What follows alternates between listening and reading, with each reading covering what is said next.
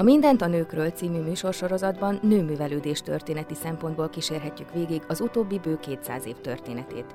Igyekszünk felragyogtatni az elfeledett alkotónők arcélét, vagy árnyékban élő nőkről beszélünk, és olyan mozgalmakról, amelyek a női művelődést segítették elő.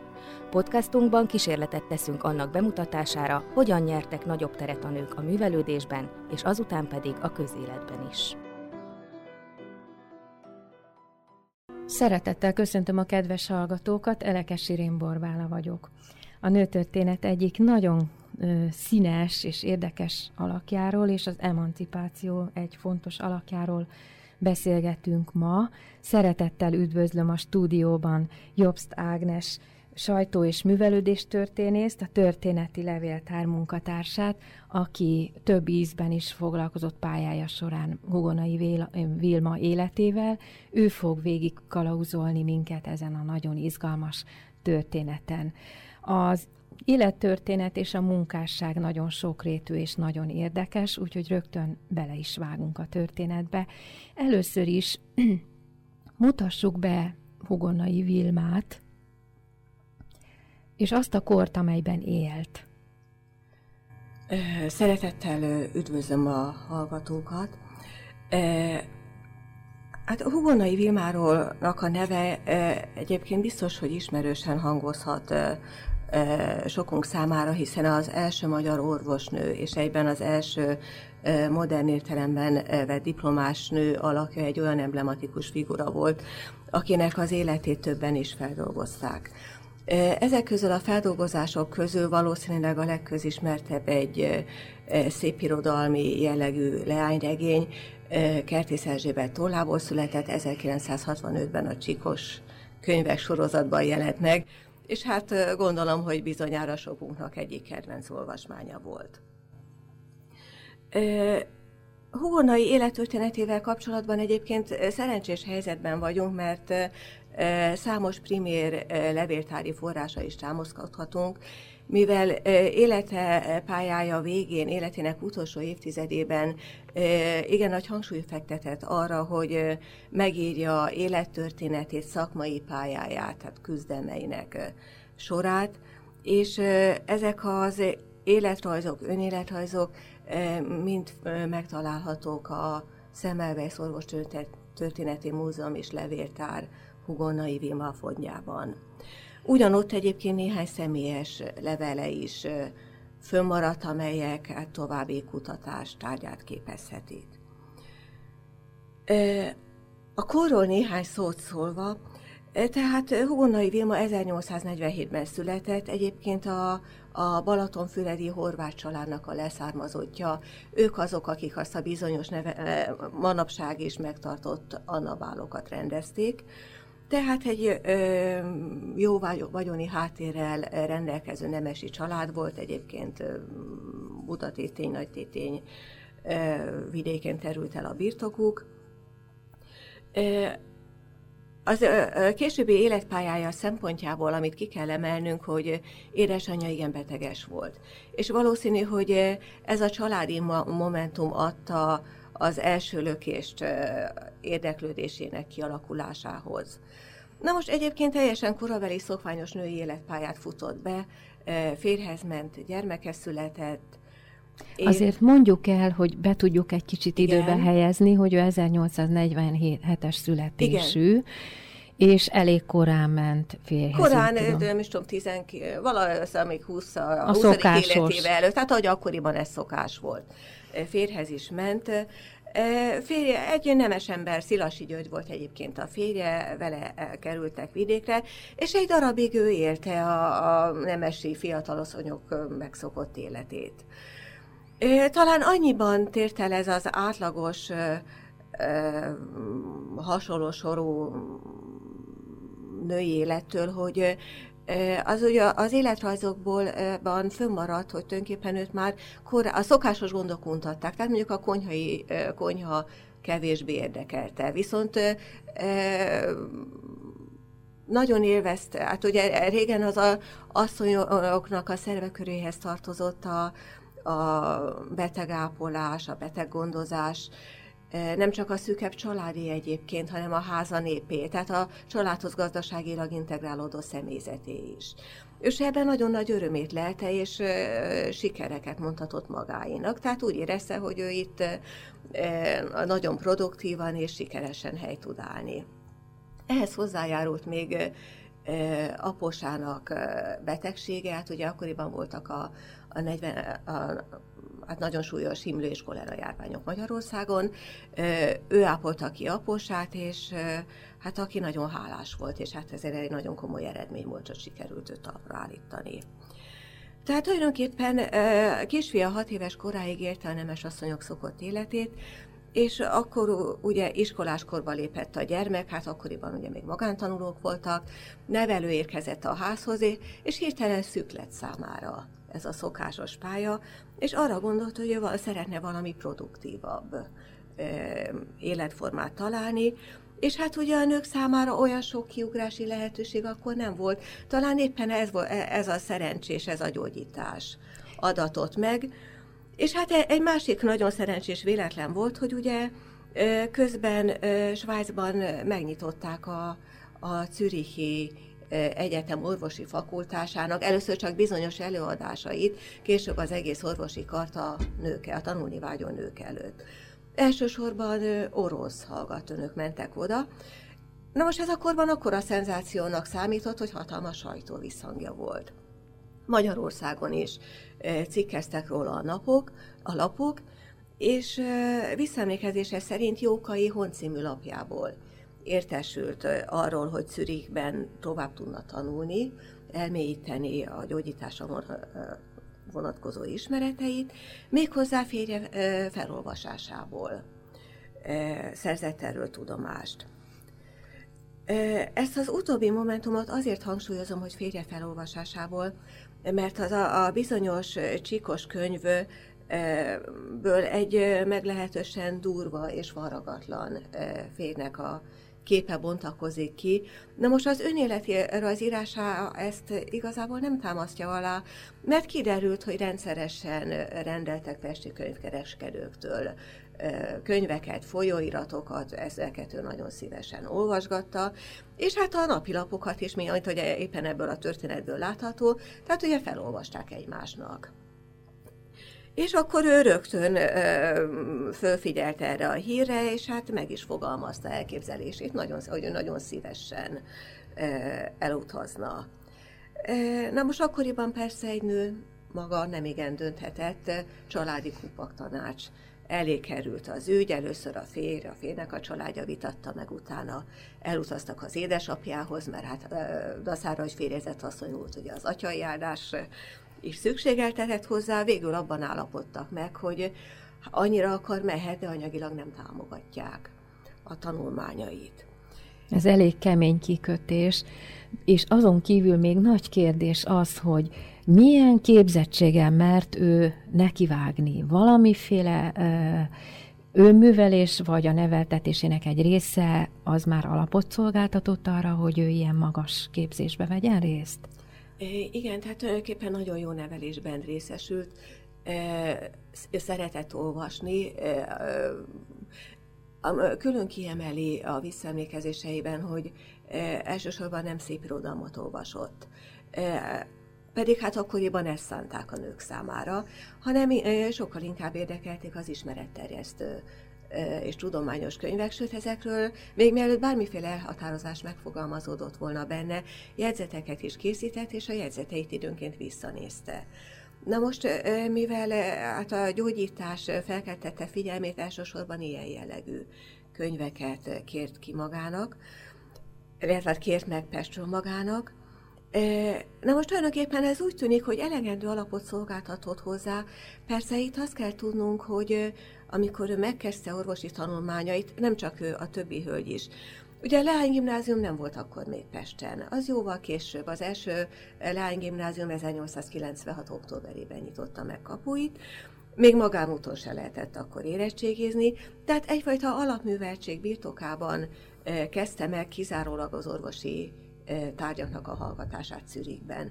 Ott egyébként nagyon okosan elment egy professzorához, akiről tudta, hogy nem ellenzi a, a nők továbbtanulását, és egyéni tantervet kért maga számára, össze is állították, abba egyeztek meg, hogy hát ugye, hogy minél pörgősebben menjen a dolog, az orvosi előadásokat hallgatja, és később visszatérve Magyarországra fogja majd letenni az érettségit, és megvédeni a doktori szigorlatát. És így is történt. 1872. szeptemberében kezdte meg tanulmányait, és 1877. februárjában már végzett is. Nagyon sikeresen, sikeresen hát ugye folytatta, folytatta a tanulmányait, olyannyira, hogy állást, méghozzá jó állást, tudományos jellegűt ajánlottak fel számára a Zürichben az egyetemi klinikán, de ő ezt nem fogadta el, hanem azonnal hazajött. És tulajdonképpen ezzel indult meg az a 20 éves kálvária, amelynek a történetét többen is feldolgozták. Hát ő először a, a Pesti Egyetem orvosi fakultásának vezetése elé terjesztette diplomahonosítási kérelmét. Rögtön a hazatérés után? Gyakorlatilag rögtön, hát egy-két éven belül a hazatérés után. Na most igazából az orvosegyetem professzorai egy bizottságot állítottak fel, hét, tag, hét tagból nagyon tekintélyes személyekből állt ez a bizottság, és ők 5-2 arányban a nők egyetemi továbbtanulása mellett, tehát a pálya megnyitása mellett érveltek, mondván, hogy Markusovszki Lajos professzor fogalmazta meg egyébként későbbi írásában is, hogy tulajdonképpen ez létező társadalmi igényt elégített meg, mert bizonyos problémáikkal a hölgyek szívesebben foglal, fordultak saját nemük képviselőjéhez, és inkább velük beszélték meg ezeket a dolgokat. Tehát tulajdonképpen az orvos professzorok támogatták az ő elképzelését, és ezt követően fordult a, a kultuszminiszterhez, aki akkor Trefort Ágoston volt. Na most a Trefort Ágostonnal folytatott beszélgetések már kevésbé voltak sikeresek, ő ebből ellenezte a nők továbbtanulását. Ezzel kapcsolatban idézem, miként emlékezik vissza a Treforttal folytatott beszélgetésre. Megvallom, az ambíció hozott hazámba vissza. Kecsegtetett a remény, hogy azt, amit más nő más országban ki tudott vívni, ki tudom én is hazámban vívhatni. Magyar nő vagyok, mi sem természetesebb annál, mint hogy elsősorban hazámban óhajtottam letelepedni. Azonban mind a két audencián, melyekben a kegyelmes úrnál részesültem, hangsúlyoztatta, hogy a nők felforgatnák az államot, ha tudományos téren egyenjogosítatnának a férfiakkal, például Oroszországot hozván föl. Hogy tudományosság több zűrzavart idézne, mint tudatlanság, nem bizonyítja a Svájc, ahol először nyíltak meg az egyetemek nőhallgatók részére. Miért árthatnának szaktudományokra képzett nők többet, mint olyanok, kik alapos tudomány nélkül befolyásukat érvényesítik, nem tudom. Minél értelmesebbek a nők, annál üdvösebb lesz befolyásuk. De meg micsoda alapokon nyugodnék azon állam, melyet egy-néhány intelligens nő felforgathatna. Szégyelleném, ha csak ugyanilyen államnak volnék gyermeke. Tehát ez áll önéletrajzi írásában. E, Na most Tefort Ágoston végül azt javasolta neki, hogy e, végezze el a három hónapos szülésznői bába képző tanfolyamot. Hát ugye ez egy elég, elég megalázó dolog volt egy diplomás orvos számára, és hát azzal tulajdonképpen hát félig legálisan, félig fű alatt végső soron orvosi praxist is folytathat. Mindazonáltal hát Hugonai Vilma élt ezzel a lehetőséggel, el is végezte, belefogott a praxisába. Persze ez a, a, a család, a nemesi család számára igen nagy szégyennek számított, amelyre gyakorlatilag a házassága is ráment. És attól kezdve ketten maradt a, a fiával. Valóban ekkora nagy gond volt a férj részéről, aki tulajdonképpen nagy lelkűen mondhatnánk, támogatta az ő lépéseit, és tulajdonképpen megvárta, ha így fejezzük ki magunkat, és mégis, amikor valójában akart élni ezzel a tudással, akkor ezt, ezt már nem bírta ki a, a, a presztízsük. Igen, hát én azt hiszem, hogy ebben igen nagy szerepe van ennek a, tehát a, a, bá, az a, a, a bábai oklevélnek. Tulajdonképpen a bábák nem... Hát ugye egy középfokú gyógyítói praxis jelentette, de nem is a középfokon, mert egy hagyományos dolog volt ez. Valamiért a bábákat igazából a középkorban a boszorkányokkal rokonították, tehát olyan, olyan élethalál urainak számítottak, kicsit a társadalmon kívüli réteget képviseltek, és ez volt az, ami nem fért össze egy, hát önképpen egy nemesi vagy egy jómódú családnak az egzisztenciájával.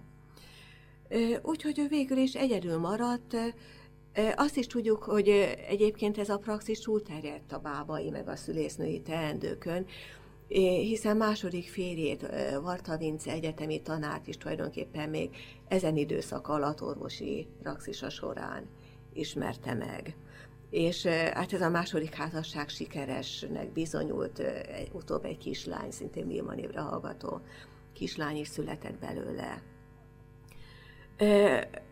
Mivel most így kérdezted, Irén, tehát igazából amikor másodszor férhez ment, tulajdonképpen ott is az első időben föl kellett hagynia. Dacára, hogy ott már értelmiségi férje volt, aki megértette az ötörekvéseit. Egyet is értette mindezzel, mégis azt kérte, hogy hát azért ez nem egyeztethető össze a csalás státuszával, úgyhogy ha lehet, akkor inkább csak sürgős esetben, hát hogy csak környékbeli családokhoz, éjszaka ne menjen ki, de az ő esetében ez fokozatosan oldódott, és két-három év alatt tulajdonképpen ugyanúgy folytathatta tovább, mint előtte ezt a bizonyos gyakorlatot. Na most közben azért beindultak a, a honi nőmozgalmak, és hát a különböző nőképző meg feminista egyesületek beadványokkal ostromolták a továbbtanulás érdekében a kultuszminisztert, Elsősorban a nőképző egylet Veres Pálné, Veres Pálné vállalta fel ezt a szerepet, hogy évtizedeken át tágítgatta a kört. Igen, így is van. Egyébként ezzel az egyesülettel Hugonai Vilma is kapcsolatban állt, ugyanis Veres Pálné őt kérte fel arra, hogy az Országos Nőképző Egyesületben egészségtani előadásokat tartson, és ez hat esztendőn keresztül ezeket folytatta is olyan témákat merített, témákhoz fordult, mint a mindennapi élet higiénéje, a gyermeknevelés, a táplálkozás, az öltözködés, a test ápolása és az otthon tisztántartása. És ezek tulajdonképpen nagyon divatos előadások voltak. Persze azt is meg kell jegyezni, hogy olyan családok is akadtak, akik végül is kivették nem engedték meg a leánygyermeküknek, hogy ide járjon.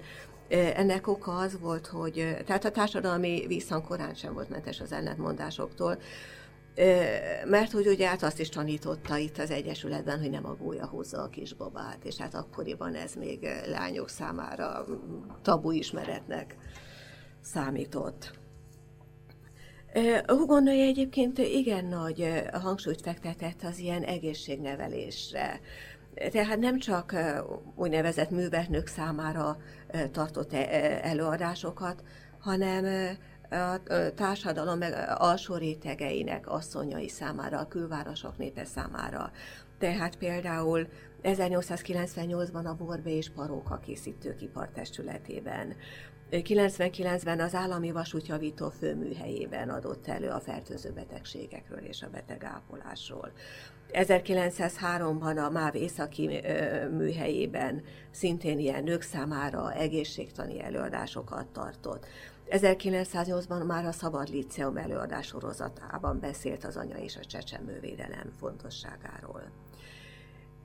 És egyébként más modern formáktól sem idegenkedett, tehát például a természettudományi közöny levelező rovatában ő válaszolta meg az egészségügyi kérdéseket, ami egy nagyon modern és újszerű dolognak számított. Innen fogjuk folytatni a zene után.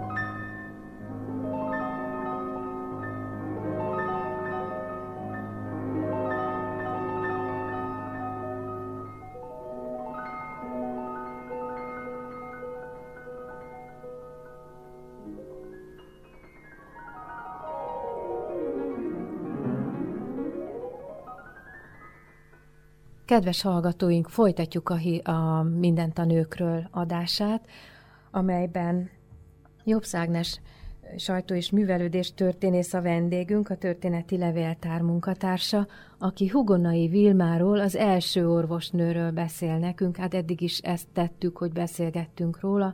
Egy rendkívül érdekes egyéniség, színes egyéniség és egy nagyszerű úgymond harcosa az emancipációnak, hiszen teljesen járatlan utakon eddig elmondtuk, hogy hogyan került Svájcba, elvégezte az orvosi egyetemet Svájcban, méghozzá kiválóan, és hiába ajánlottak állást neki, visszajött Magyarországra, itt szerette volna folytatni a gyógyító tevékenységét. Ott tartottunk, hogy ez nagy akadályokba ütközött, ellenben ő különböző csatornákat talált arra, hogy mégiscsak osztani tudja az ismereteket. Bábaként dolgozott már úgy, ahogy amennyire engedte a környezet, és eddig arról volt szó, hogy számtalan fórumon felvilágosító előadásokat tartott.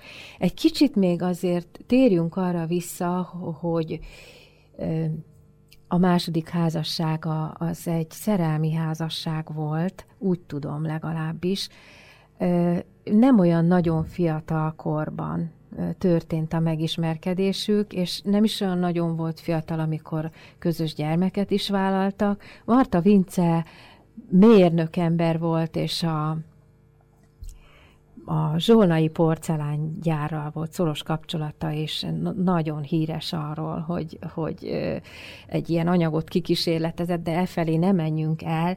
Tehát egy, ahogy mondtad az előbb, értelmiségi házaspár nak számítottak. Igen, értelmiségi házaspárnak számítottak, és tulajdonképpen már egy teljesen más, egy modern házasságmodell volt.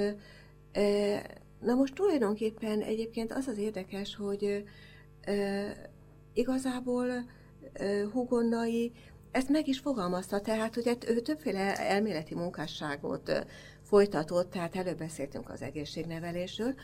Ennek a másik vonulata a, hát ugye a feminizmushoz, a korabeli nőmozgalomhoz kapcsolódott, mert hogy hát a nők iskoláztatása érdekében is felemelte szavát, és ezzel kapcsolatban idézem egyébként a svájci professzorához írott levelét, hogy miképpen van erről a kérdésről. Véleményem a nő egyenjogúságáról és ezzel együtt a társadalom sok jelenlegi visszáságának megszüntetéséről röviden abba az egy követelésbe foglalható, hogy a leányok iskolai képzése ugyanolyan legyen, mint a fiúké.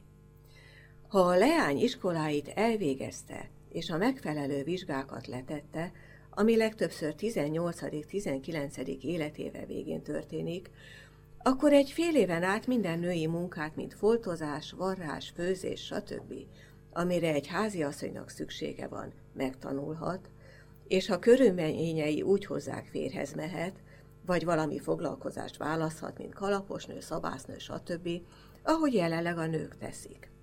Ha van kedve hozzá és módjában áll, semmi sem akadályozza meg abban, hogy magasabb tanulmányokat folytasson.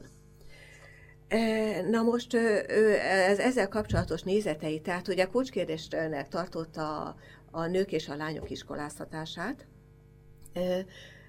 Ezzel kapcsolatos nézetei több helyen őt is ki összefoglalta, összegezte. Így például a Nők munkaköre című előadását a Korvin Mátyás szabadkőműves Páholyban tartotta meg, itt az új korszerű nőtípusról vallott, nyomtatásban is megjelent egyébként ez az előadás, és egy hat részes cikksorozatot tett közzé a Magyar Oktatási Korabeli folyóiratában, a Magyar Persztalociban, a tanügy egyik-másik kérdéséről címmel.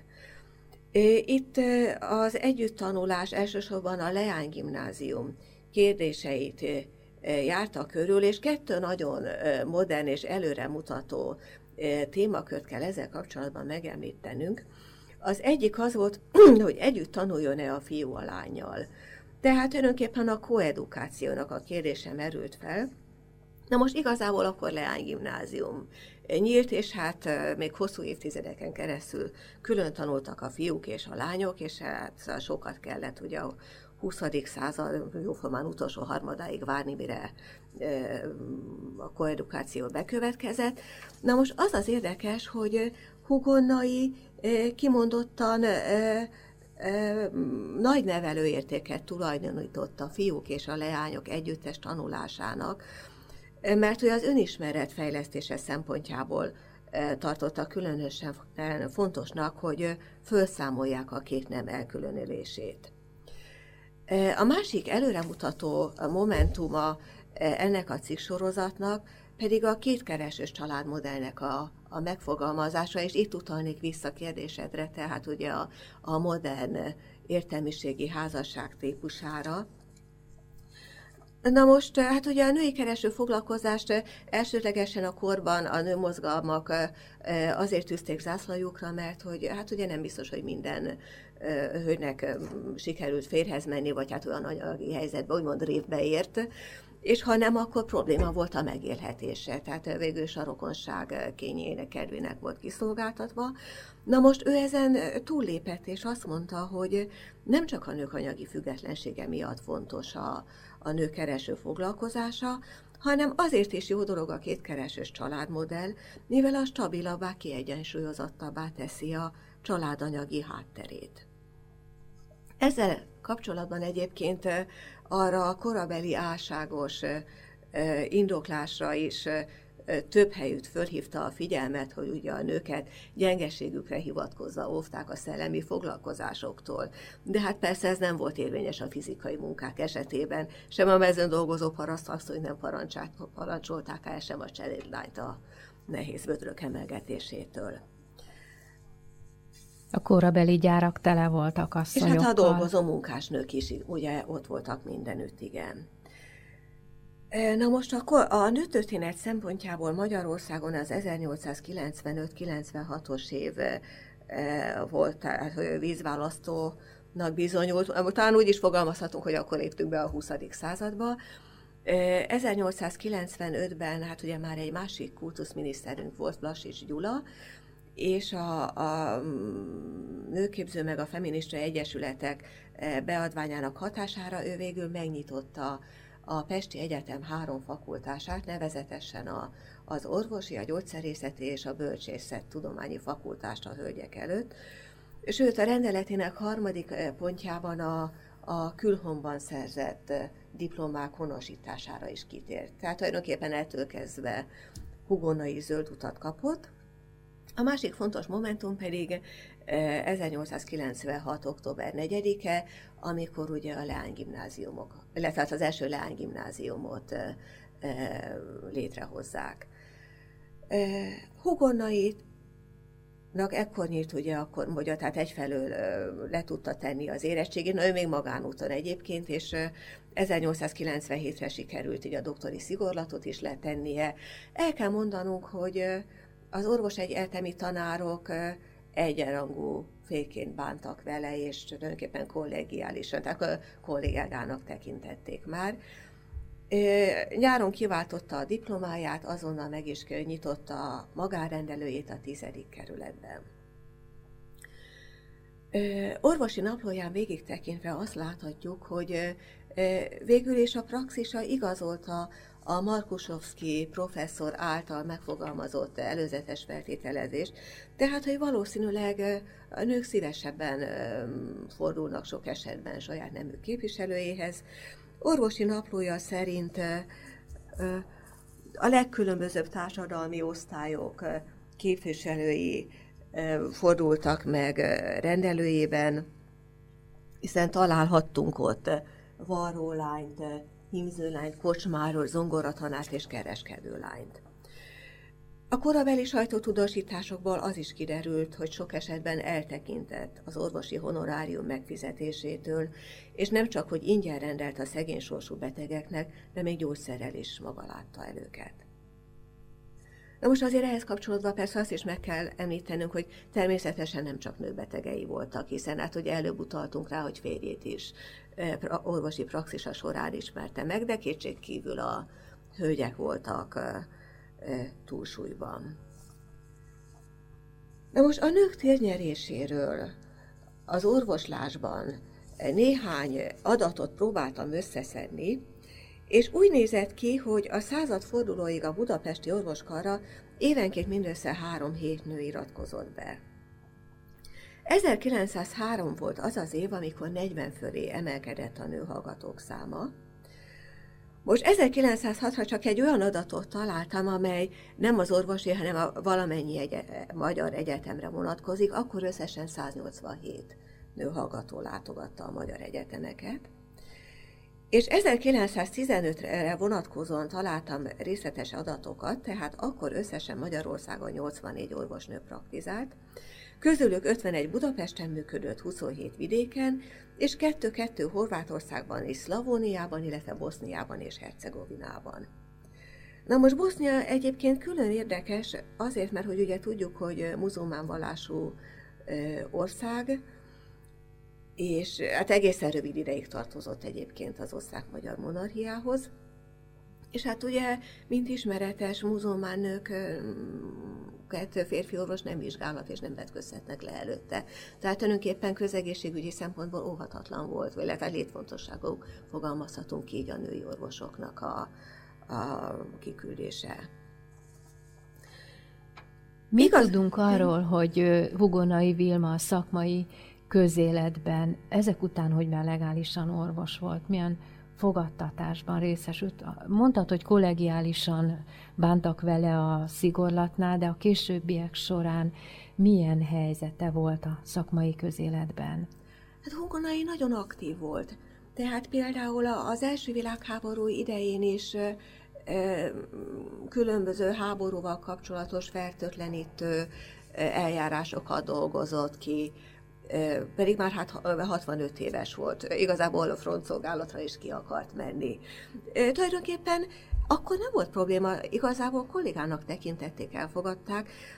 Később derült az ki, hogy ez mégsem teljesen így működött, mert azt látjuk, hogy amíg a legtöbb nő, tehát a századforduló környékén a legtöbb nő például éppen az első világháború idején került be az orvosi egyetemre, akkor egészen a hallgatók feléig fölment a, a hallgatónőknek a létszáma. Hát ugye ez szükség volt rájuk, mert a férfiakat elvitték a frontra, azon kívül hát egy kicsit álságos volt, azt mondhatjuk a dolog. Például a Taufer Vilmos egy híres szülésznőgyógyász, nagyon jó nevű professzor volt, aki annak idején, amikor az a bizonyos vita zajlott, hogy megnyissák-e az egyetemeket a hölgyek előtt vagy sem, hát nem elszavazott. És amikor kitört az első világháború, és kevés volt a katonaorvos, akkor már amellett agitált, hogy a nők is menjenek el a frontra katonaorvosként szolgálni. Na most tulajdonképpen az első világháború alatt működött ez a dolog, de ugye a háború és hát az ország területi veszteségeit követően az értelmiségi pályákon túlképzés mutatkozott. Ezt a numerus clausus rendeletekkel fogták meg, és hát ugye ezek a rendeletek a, elsősorban a kisebbségeket, de leges-legelsőként a nőket sújtották, Olyannyira, hogy az orvosi kar testülete már az 1919. augusztus 26-i ülésen a teljes negatív diszkriminációról döntött, vagyis a nők felvételét teljes mértékben korlátozta. És ez egészen 1926-ig fennállt, amikor végül Klebesberg Kuno kultuszminiszter kényszer, úgy kényszerítette rá az orvosi kar vezetőségét erre a törvényellenes korlátozásnak a feloldására. Na most ezzel kapcsolatban térnek még vissza a kérdésedre, hogy hát ugye, hogy hogyan fogadták. Egy-két adalékot hoztam erre vonatkozóan. Tehát Hugo, már az elején említettem, hogy Hugonnai nagyon nagy szerepet szánt a, az életútja meg a küzdelmei dokumentálásának és a pályaválasztásának is természetesen. Olyannyira, hogy ugye 1915-ben indult Gulyás Pál Magyar Írok élete és munkái című biobibliográfiai sorozata. Na most itt az írók megjelölés a címben kicsit félrevezető, tehát aki magyarul írt, és ez nyomtatásban, vagy hát korábban ugye kéziratos formában köztudott volt ismert, mindezt fölvette. És hát Hugonai ugye ide is megírta a részletes szakmai önéletrajzát, Azonban ez, ezt nem engedték ilyen formában megjelenni. Egyfelől jócskán lerövidítették, és teljesen kivették a pályaválasztásának mozgató rugóira vonatkozó részleteket. Egyetlen egy mozanatot említettek meg ezzel kapcsolatban, mégpedig az atyai és a férji hozzájárulás tényét. Másik ilyen, hát számukra már vérlázító kaland, az a Pallas nagy lexikonnal, a, tulajdonképpen a, az évtized másik nagy könyvészeti vállalkozásával kapcsolatos. Ide Hugonai egy nagyon szép, nagyvonalú szócikket fogalmazott a nők emancipációjáról. És a lexikon szerkesztői ezt a valóban informatív és nagyívű áttekintést félretették, Helyette Cigány Zoltánnak a Társadalomtudományi Társaság egyik ö, tagjának az írását közölték, aki minden kiválósága ellenére sem mutatott túl sok affinitást a téma iránt, ö, mondván, hogy a nők testi és pszichikai működése eleve gyengébb a férfiakénál, ami a szellemi tevékenység szempontjából nem mondható kedvezőnek. Itt folytatjuk. Igen.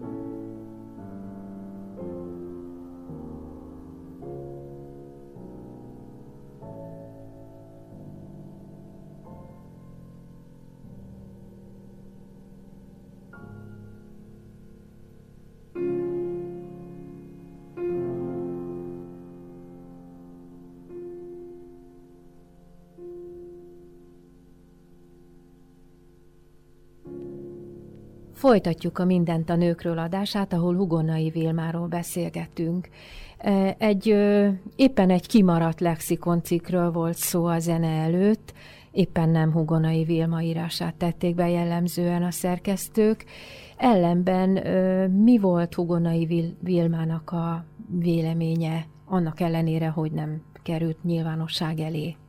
A nőképzésről, és a, beszéltünk már persze erről, de mi lenne az, amit kiemelnénk mégis?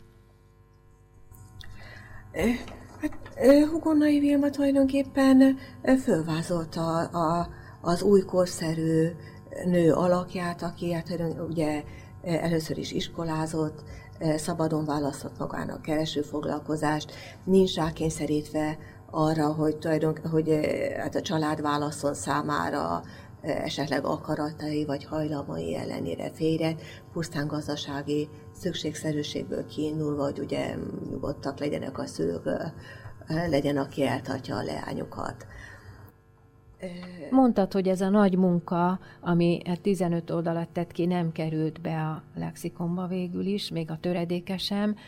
Ez méltánytalan volt, de nem csak ez az egy méltánytalanság érte igen, hát tulajdonképpen a legnagyobb méltánytalanságnak azt tűnik, hogy 75 éves korában hát egy nagyon gazdag és sokoldalú életpálya és közéleti tevékenység után hunyt el, És 1922-ben, ugye amikor tudjuk, hogy a numerus clausus és a teljes korlátozások idejében vagyunk, a magyar orvosi szaklapok, amelyek minden jelentős és kevésbé jelentős orvos halála alkalmából nekrológot közöltek, az első magyar orvosnő halálát agyonhallgatták, mert az általa felmutatott életpályát nem tartották időszerűnek. Tehát ezek a felsorolt példák azt mutatják, hogy a női tört, a bizonyos időszakokban a női történetek elmondásának puszta lehetősége is nagy mértékben függött, függvénye volt a társadalmilag érvényesnek tekintett mainstream diskurzustól, és amikor pedig erre lehetőség nyílt, mint a, a Gulyás pár magyar írók élete és munkái című sorozatban, akkor pedig egy nagyon erős férfi kontroll érvényesült, akik águs szemekkel örködtek azon, hogy milyen szempontok alapján és hogyan jeleníthető meg ez az élettörténet. Na most, hát ugye a három felsor, eddig fel, felsorolt három példa azt mutatja, hogy hát bizony a maga korában a, a Noha a szakmai elismeri, hát tehát tulajdonképpen, mint orvosnő, a szakmai elismerést megkapta kollégái részéről, de olyan értelemben, mint orvosnő, igazából ezt nem, tehát nem tartották követésre méltó dolognak, inkább próbálták agyonhallgatni ezt a női példát. Na most... Ugyanakkor benne nagyon erős a munkássága, a cikkei, a próbálkozásai és a naplói alapján az, hogy megmutassa, mint egy felragyogtassa a többi nő előtt ezt a példát. Benne meg volt a szándék. Igen, benne a hatalmas egyéni akaraterő igen nagy ambícióval párosult. Na most feltehetjük a kérdést, hogy ennyi nehézség dacára tulajdonképpen mi volt a sikerének az áloga.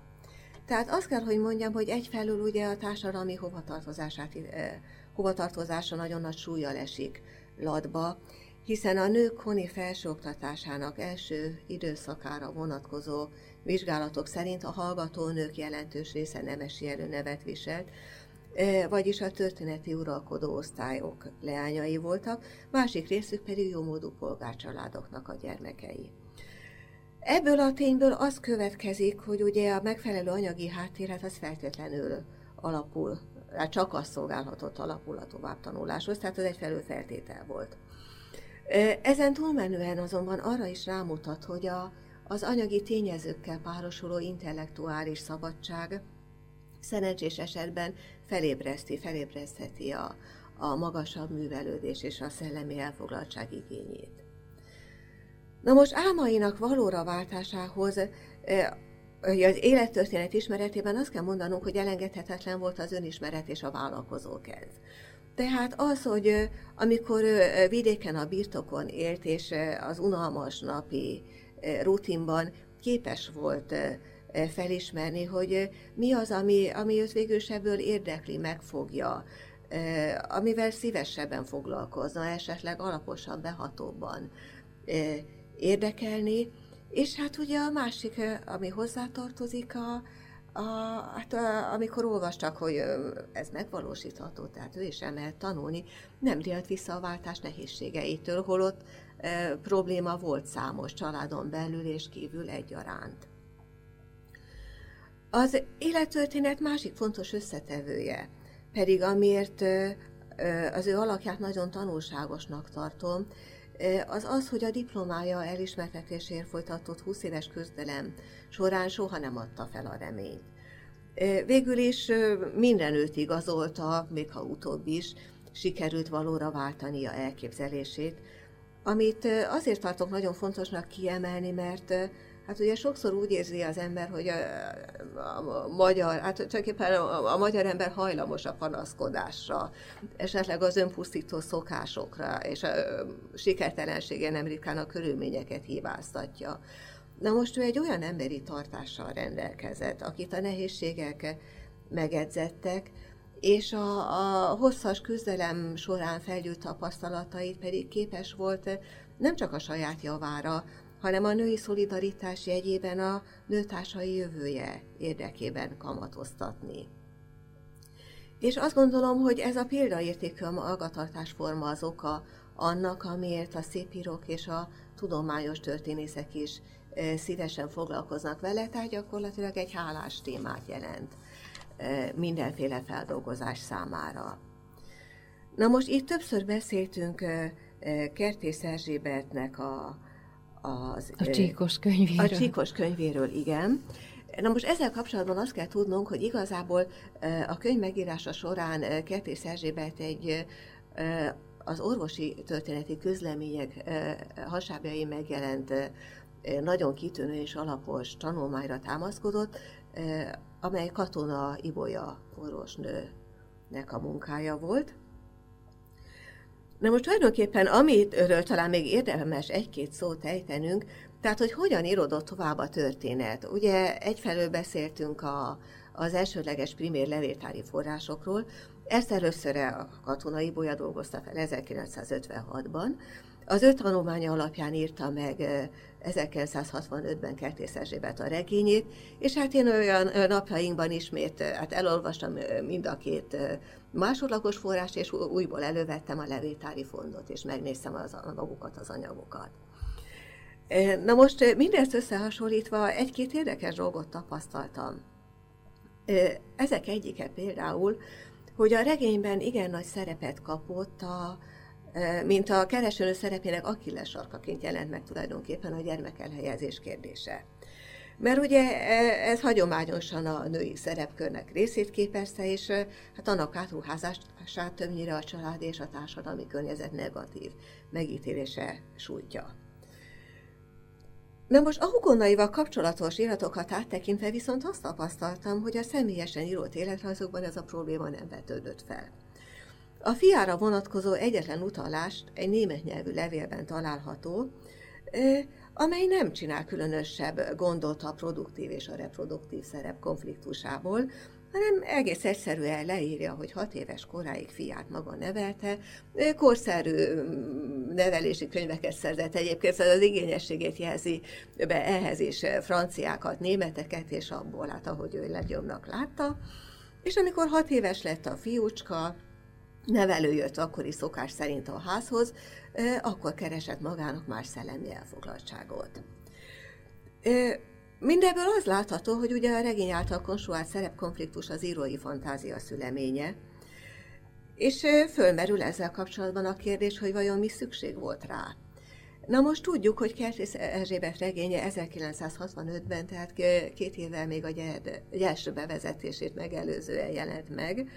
De úgy tűnik tehát, hogy a, az anyai szerep problémamentes átruházhatóságával ő itt a dolgozó nő várható szerepkonfliktusára próbálta felkészíteni fiatal olvasók közönségét. Na most ezt a modern, vagy hát egész mostani, nem olyan régi példát azért idéztem, mert a 20-as évekbeli történetekkel együtt ez újból azt mutatja, hogy tulajdonképpen sajnos a, a nőkről szóló történetek mindenkorban, tehát nem csak a század elején, nem csak a numerus clausus rendelkezések idején, hasonlóképpen az 50-es években, mégse a 60-as évek közepén is, mindig az aktuál politika függvénye határozta meg, hogy mikor és milyen szempontok alapján írták meg ezeket a történeteket. Ezzel tulajdonképpen már le is jár lassan az időnk. Egy bővített mondat erejéig az ember persze a kutatási tárgyát olyan személyes ismerősének gondolja, tehát ezen az alapon azt kérdezem, hogy ezt a bővített mondatot hogyan mondanád, mondanád el Hugonai Vilmáról befejezésképpen? tehát hm, Hugonai Vilma, hát ugye a sztereotípia értékű, de hát nagyon fontos, hogy Hugonai Vilma az első magyar e, diplomásnő, az első orvosnő, aki nagyon komoly küzdelmet, mint egy két évtizedes küzdelmet folytatott azért, hogy álmait valóra váltsa. Közel 50 éves volt, amikor végül is ez sikerült neki, de soha nem adta fel ezt a küzdelmet, még mindig maradt elég ideje arra, hát tulajdonképpen 25 év állt még akkor is rendelkezésére, hogy fiatalkori elképzeléseinek megfelelően olyan életformát és olyan életmódot alakítson ki magának, amelyet, amelyre mindig is vágyott. Köszönöm, hogy itt voltál, köszönöm a hallgatóknak a figyelmet, a viszonthallásra.